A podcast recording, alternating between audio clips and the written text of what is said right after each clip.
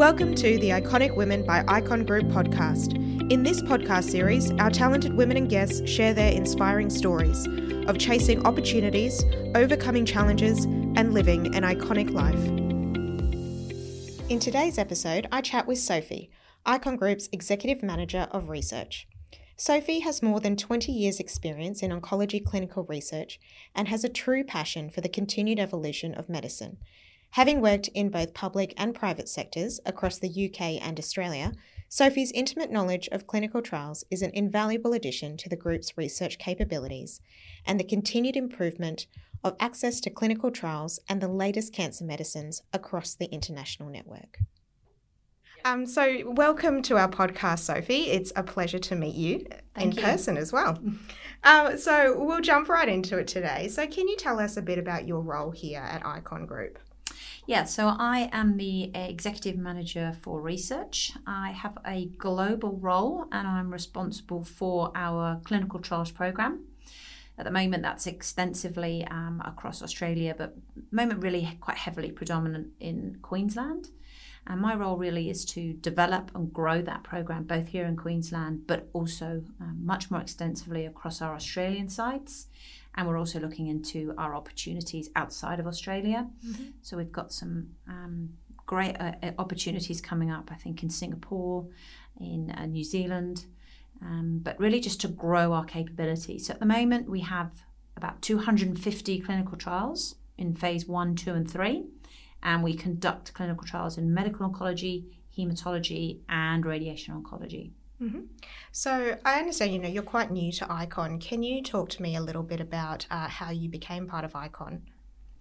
So I joined the Icon team in May this year. So we're in the middle of lockdown um, in Melbourne. I'm, I'm uh, based in Melbourne. Um, for me, a big part of wanting to come to Icon was was actually a lot of the presence that I saw happening on LinkedIn.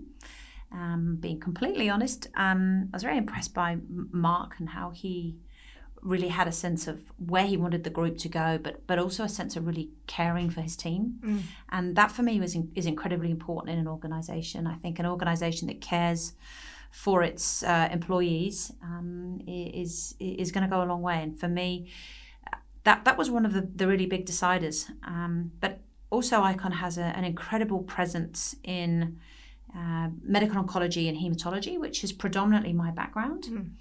Uh, I was working previously in a role that was uh, quite heavily focused on radiation oncology, um, and I really wanted to come back and do more medical oncology and hematology. Um, and there are some great opportunities for us to expand here. Uh, also, really excited about the Slade and Epic pharmacy here. The, to, to have that kind of support from a pharmacy network for a clinical trials program is incredibly important. So I see, saw an opportunity to come in and work with an organisation that was already incredibly well set up for clinical trials, but also a great opportunity to expand. Yeah, great. So, speaking of that background that you've had in radiation oncology, but also just oncology in general, can you can you talk about your career? So, from the very beginnings to where you are now today.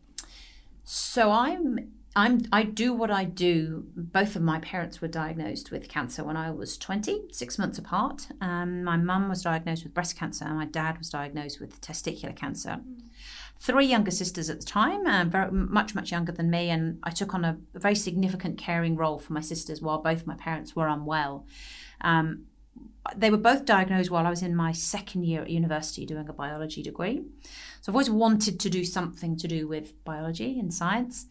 And my mum was actually recruited into a clinical trial for her treatment. And it was literally that moment that that was when I decided I wanted to do what I what I now do. So I was able to finish my degree, go in and um, completed a PhD in haematology, and from there I went back into the NHS and helped start up uh, the very first um, haematology clinical trials unit um, at a small NHS hospital back in the UK. And I was a clinical research assistant for a couple of years and then a clinical research coordinator for the haematology unit for about eight years. Um, and then I moved into an assistant manager's role in the NHS and then was uh, really lucky to secure a position as head of the clinical trials unit at Peter Mac in Melbourne. So myself and the family moved over Um, initially, we thought for 12 months we would just do something different for a year, fell in love with Australia, and we've never looked back. Yeah, great. So for me, this is a, a really exciting opportunity to take the skills I've learned both in the UK, both in Australia, first just in, a, in the Melbourne role at Peter Mac, uh, then I've worked with Genesis Care for almost four years as an international role, mm. and then coming into Icon uh, mm. into this global role. So yeah, so a very personal journey for you as well, personal. just working in oncology. So you know, obviously said that you know you wanted to do something in biology. Was that always the case? I guess even when you were a very little girl. So I remember my very first biology lesson in high school. Uh, so grade seven, I just started, obviously back in the UK system, um, and, and I vividly remember my first biology lesson. Um, studying the kidney of all things, and I was absolutely and completely hooked from my first lesson. I just adored it. Mm. Um, always have enjoyed anything to do with um, uh, the body or anything to do with with biology. But when I was really little, I wanted to be a horse riding instructor. Mm. it wasn't until I got to high school that I decided I wanted to do biology. I was the little girl. I'm actually the big girl that still loves ponies. Yeah. But yes, I was obsessed with ponies when I was younger. yeah. And how was that transition uh, from working in the UK to working in Australia? What are what are some of the differences that you've seen there? So the UK is much more heavily regulated. Mm. Australia, um, in, in, some ways, it's a, I think it's a good thing and a bad thing. I think it's actually easier to conduct phase one clinical trials here in Australia. The TGA is catching up, though, from a regulatory perspective compared to the UK. Um, I think there's a much more streamlined approach to research in the UK. So all of the NHS hospitals work in a very streamlined way. But I don't think that's reflective of the market here in Australia, which is, I think, much more um, involvement by private uh, healthcare providers, which is mm. obviously very different to the UK, where it's predominantly the NHS. So there is a very strong clinical trials program here in Australia, um, and I would say it's uh, it, it, closely rivals the UK's. I think the only real difference in the UK is the streamlined the fact that every NHS hospital works in the same way, and the, the processes for setting clinical trials up in the UK are exactly the same wherever you work. Mm. And I think the difference in Australia is we're still quite slow at, at a country level around the different ethics committees and different governance processes. But once you've got a study set up and it's running, the processes are almost identical. Mm, yeah, right. So you've had such a varied experience uh, in clinical trials and oncology. What have been some of the defining moments of your career so far? I think for me, running the uh, MHRA GCP inspection in the UK was a, a very defining moment for me. I'd only just um, started in the assistant manager's role, and we had anticipated our first regulatory inspection would be about two years away. And my role really was to come in and get the organisation ready. Um, and six weeks after I started in the job, we got notification that we were going to be inspected. Mm. Um, it's a really very um, routine part of the process now in the UK. But every hospital had to go through their first one, and it's a very significant and a lot of work uh, and really important. If you don't pass the inspection, it's very difficult for the hospitals to continue conducting research. So, um, for me, learning how to ensure clinical trials are safe and compliant with all of the different regulations we have to follow. And we had eight weeks to prepare, three inspectors on site for a week. So, I think I learned a huge amount about the regulatory side of clinical trials then. I think having the opportunity to become a GCP trainer was a big, significant turning point for me. So actually being able to teach people how to do GCP is our basic quality standard we have in clinical trials. Mm-hmm.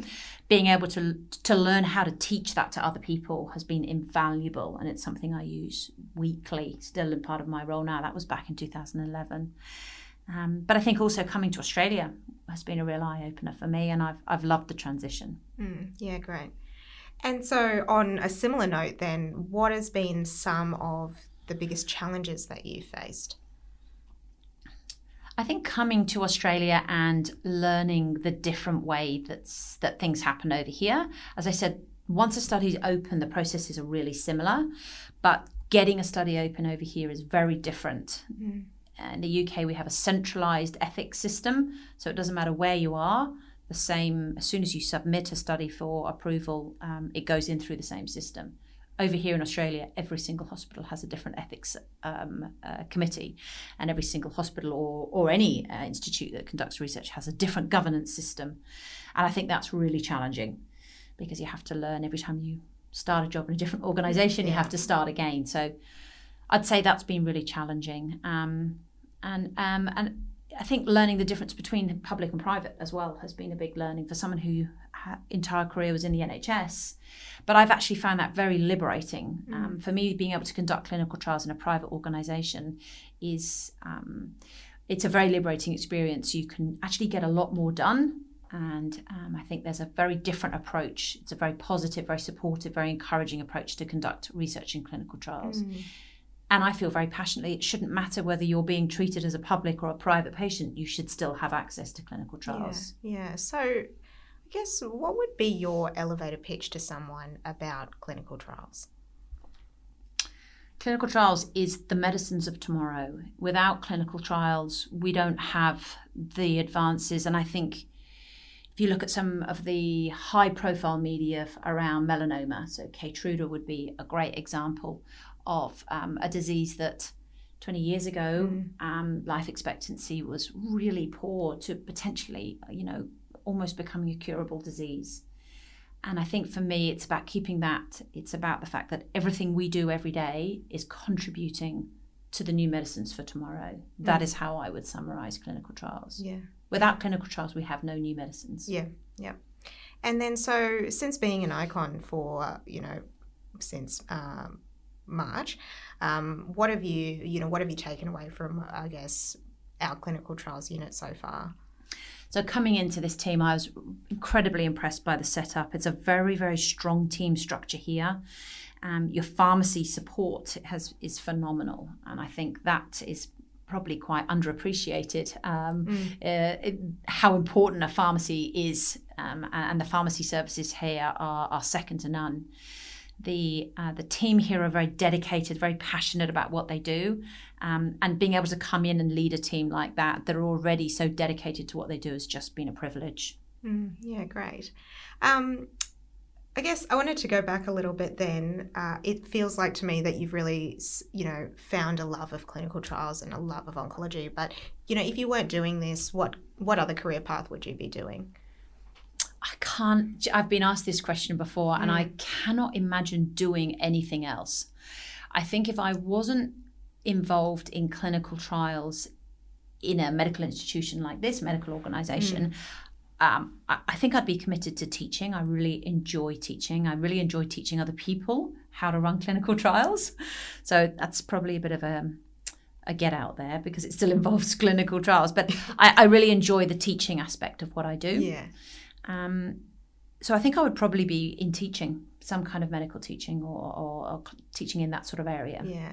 So obviously, it's very important, I think, to have mentors throughout your career. So, um, and like you're saying, teaching as well. So, who has been some of the biggest influences in your career so far? I think for me, particularly in Australia, um, as a, a a chair of cancer research. In fact, when I, I first met her at Peter Mac, she was the uh, executive director of cancer nursing, and that was uh, Professor Mai Krishnasamy uh, down at Peter Mac.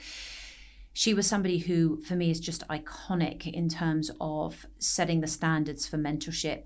The first thing I saw about Mai was that she just really cared for the people in her team. And I think any leader that cares for their people um, is setting a benchmark that is just so important for I think for for employees to enjoy what they do. But she's also incredibly smart, very very inspirational. She has the patient at the heart of everything that she does, and that is something that is it's. I've never seen quite that dedication um, in somebody. Uh, I remember she used to come down to our unit um, regularly to meet with the team and if there was somebody sort of having a bad day you know she would be incredibly kind and uh, and and really look out for them but she would always finish with if you think you're having a bad day you know a really bad day and she always used to say this with kindness she'd say do what i do just take a walk through the waiting room and then you'll realize that your day isn't as bad as mm. you think mm. it is and i think she just always had that sense of care of, of what patients are going through and that constant reminder that everything we do is about the patient. Mm. and to the to the person sitting in the chair opposite us or sitting in that chair having their treatment or going in to have their radiotherapy treatment. And I think she really helped me finalize that everything we do is is really about the people that are out there and relying on us. Yeah. Wow. That's really powerful. Yeah. Yeah. Um, and what is the one piece of advice that you would give to another you know aspiring woman out there that's funny. I was actually t- having this discussion with my son the other day because he to- he's told me he wants to be um, he wants to work for NASA. Mm-hmm. He's only eleven, um, and he says, um, "How how will somebody like me, you know, work for NASA?" And I actually gave him the same piece of advice, which is which is I would give to anybody, but I think particularly for for women is to never never let anybody else define or dictate your career or your goals or your aspirations. And for me, that comes from when I was at high school many years ago. I, I remember being told by our careers uh, careers advisor. I use that term very loosely, um, and I told him I wanted to work in science. Mm. I said I wanted to go to university and I wanted to, to study science. And he sort of looked at me with this sort of slightly, no, no, girls like you don't go to university. You just and and I'll I'll never forget. I can remember the, the room. I can remember Goodness. his face, just yeah. being told that girls girl he was really saying girls don't go to university he was um and i remember at that exact point becoming even more determined that i was going to go to university and i was going to study science so i think it can be very easy still even today as a woman mm. to have your career goals or your career aspirations so easily knocked aside by a throwaway comment like that and and i worry how many people listen to comments mm. like that and I think if you want something, you go and get it. And that's the exact same advice I gave to my 11 year old son just, just this week. And I think it should apply to everyone. But I, I do still think for women in science, I don't think we've fully broken that that gender gap. Mm. I think women in science, it's it's still there. It's much better than it was 10, 15 years ago. But I think there are some incredible women out there we can look up to now. Mm um, and make sure that if it's what you want to do, do it. Mm. Have you experienced that in your own career? Like, uh, you know, that moment where, uh, you know, you feel like you are, you know, I guess you could say second, you know, as a woman or struggled as a woman? Absolutely, but particularly during my PhD, I mm. remember mm. going with my PhD supervisor from the UK to, pre- to present at the at the ASH conference, the American Society of Hematology, my first poster presentation for my findings from uh, my PhD. And some very eminent professors came over to look at the poster. And one in particular had lots of questions about my, my research. And my PhD supervisor, who's a very well known uh, hematology professor, was with me. He was hugely supportive of women. He had three daughters and he was very supportive of women in science. And this professor couldn't even look in my eyes to ask me a question. He had to ask every question to the my male supervisor. Um, and time after time, my professor would look to me and ask me the question. And even when I replied to him, he just could not comprehend that a woman was answering those questions. And that was only 20 years ago. Yeah. And I still think, I still think there are perhaps an older generation that still can't comprehend that women can hold their own in science. Yeah, exactly. So, and then you know, what would you say to those those people that have also experienced that? How would you give them that confidence? What advice would you give them? Stand your ground mm. and, and believe in yourself. And I think in those situations, it's not you, it's them. And, and I think that's what I had to keep telling myself because th- there were other occasions. I think probably my favourite was turning up for a conference in the UK to present um, and walking into the, the, the the hotel room where everybody was eating the night before, um, and a, a, table of very eminent uh, medical oncologists. I was quite young, still a student at this stage in my PhD. Actually, called me over to the table to ask me if I could fetch them some more bread. Um, there was just an automatic assumption that I was there. You were the yeah, that I was there to be the waitress, yeah. and and um, and I was so floored. It, I remember immediately thinking, just turn around, walk out, this is awful. They're not going to take you seriously. They, yeah. um, I, something made me just stand my ground, and I sort of said, I could, but I don't know where it is. Um, and I'm really glad I did because sort of I watched the table and the sort of look of shocked expressions that went round, and one of them clearly felt so bad they actually invited me to sit down with them. I ended up having a really good evening, but it would have been so easy for me at that point. Mm as a young student who still hadn't built up any confidence at all to just walk around, just turn away and walk around and just say, I'm, I'm going Mm. and go back to my room and it can be very intimidating. Mm. Um, and I, there's been uh, plenty of other occasions where that's happened, which is um, really sad. But I, I think it's a lot less now. I think there's a lot, lot more respect for women in science now. Yeah, absolutely. Well, Sophie, I think that's great advice to stand your ground, exactly what you're saying. Um, so we're just reaching the end now where we have a little bit of fun with some quick fire five questions. Um, so, number one is what book are you reading at the moment? I wish I could tell you it was um, something highbrow, but for me, um, I love reading. It's an escape for me. So I specifically read books that are nothing to do with what I do in my Mm. day to day life. So I love a great escape. Um, and for me, I'm currently reading Marian Keyes, Mhm. who I love. I'm currently reading Rachel's Holiday. Oh, nice. you always need that bit of escapism, I love it. don't you? Yep. Uh, question two is name the top three iconic women that you'd have on a girls' weekend with. So for me, there's somebody at the moment who I think is breaking incredible molds, and that's Kamala Harris in the US. Mm. Um, I think what she's going to do for women is going to be spectacular. Um, so um, I admire her tremendously, and I'm really excited to see what she achieves. Um, equally, Michelle Obama, I love her for being fearless. Um, whenever I think about um, that stand your ground, um, I always think her, I think of Michelle, and I think she she's a huge advocate for women and Mm. women's rights, and I think she would be fantastic to spend a weekend away with. But I also have a lot of respect for Julia Gillard and how she's held her own in a very, very male dominated environment. And I think she would be fabulous Mm. to to hear. I'd love to hear the stories of how she's held her own Yeah. in, in that environment. So I think for me, those would be three incredible yeah. women. Quite a political theme going on yeah, there. yeah. But again, very male dominated environment Yes, traditionally. Yeah. And where would where would that weekend be? Uh, in terms of my favourite place to go, it'd have to be Noosa. I love noosa uh, question three is if you had a spirit animal, what would it be and why? Horse, always. That goes back to my days of have, of having a pony. Oh, having a pony. Yeah. But I actually, I did actually go on and end up owning horses, which I will do again one day. Um, oh, they're just so free spirited, aren't they? I Yeah. think. Um, uh, if if we've already got uh, spirits, I think I'd already have a horse one. But definitely, absolutely would be a horse. Hands down. uh, question four is what's your guilty pleasure? Sitting on the sofa on a Friday evening uh, with avocado and chips, and if I'm really decadent, um, mint dark chocolate. Oh, That would be my idea of a heavenly and guilty pleasure. Yeah, so speaking of food, then, uh, last question is what would your last meal be? It's so traditionally English, it would have to be fish and chips mm.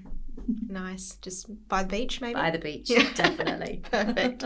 Oh well, thank you so much for joining us, Sophie. It's been a real pleasure getting to know your career, and and it's lovely to have you here at Icon. Thank you so much. It's it's wonderful to be here. Thank you. Thank you.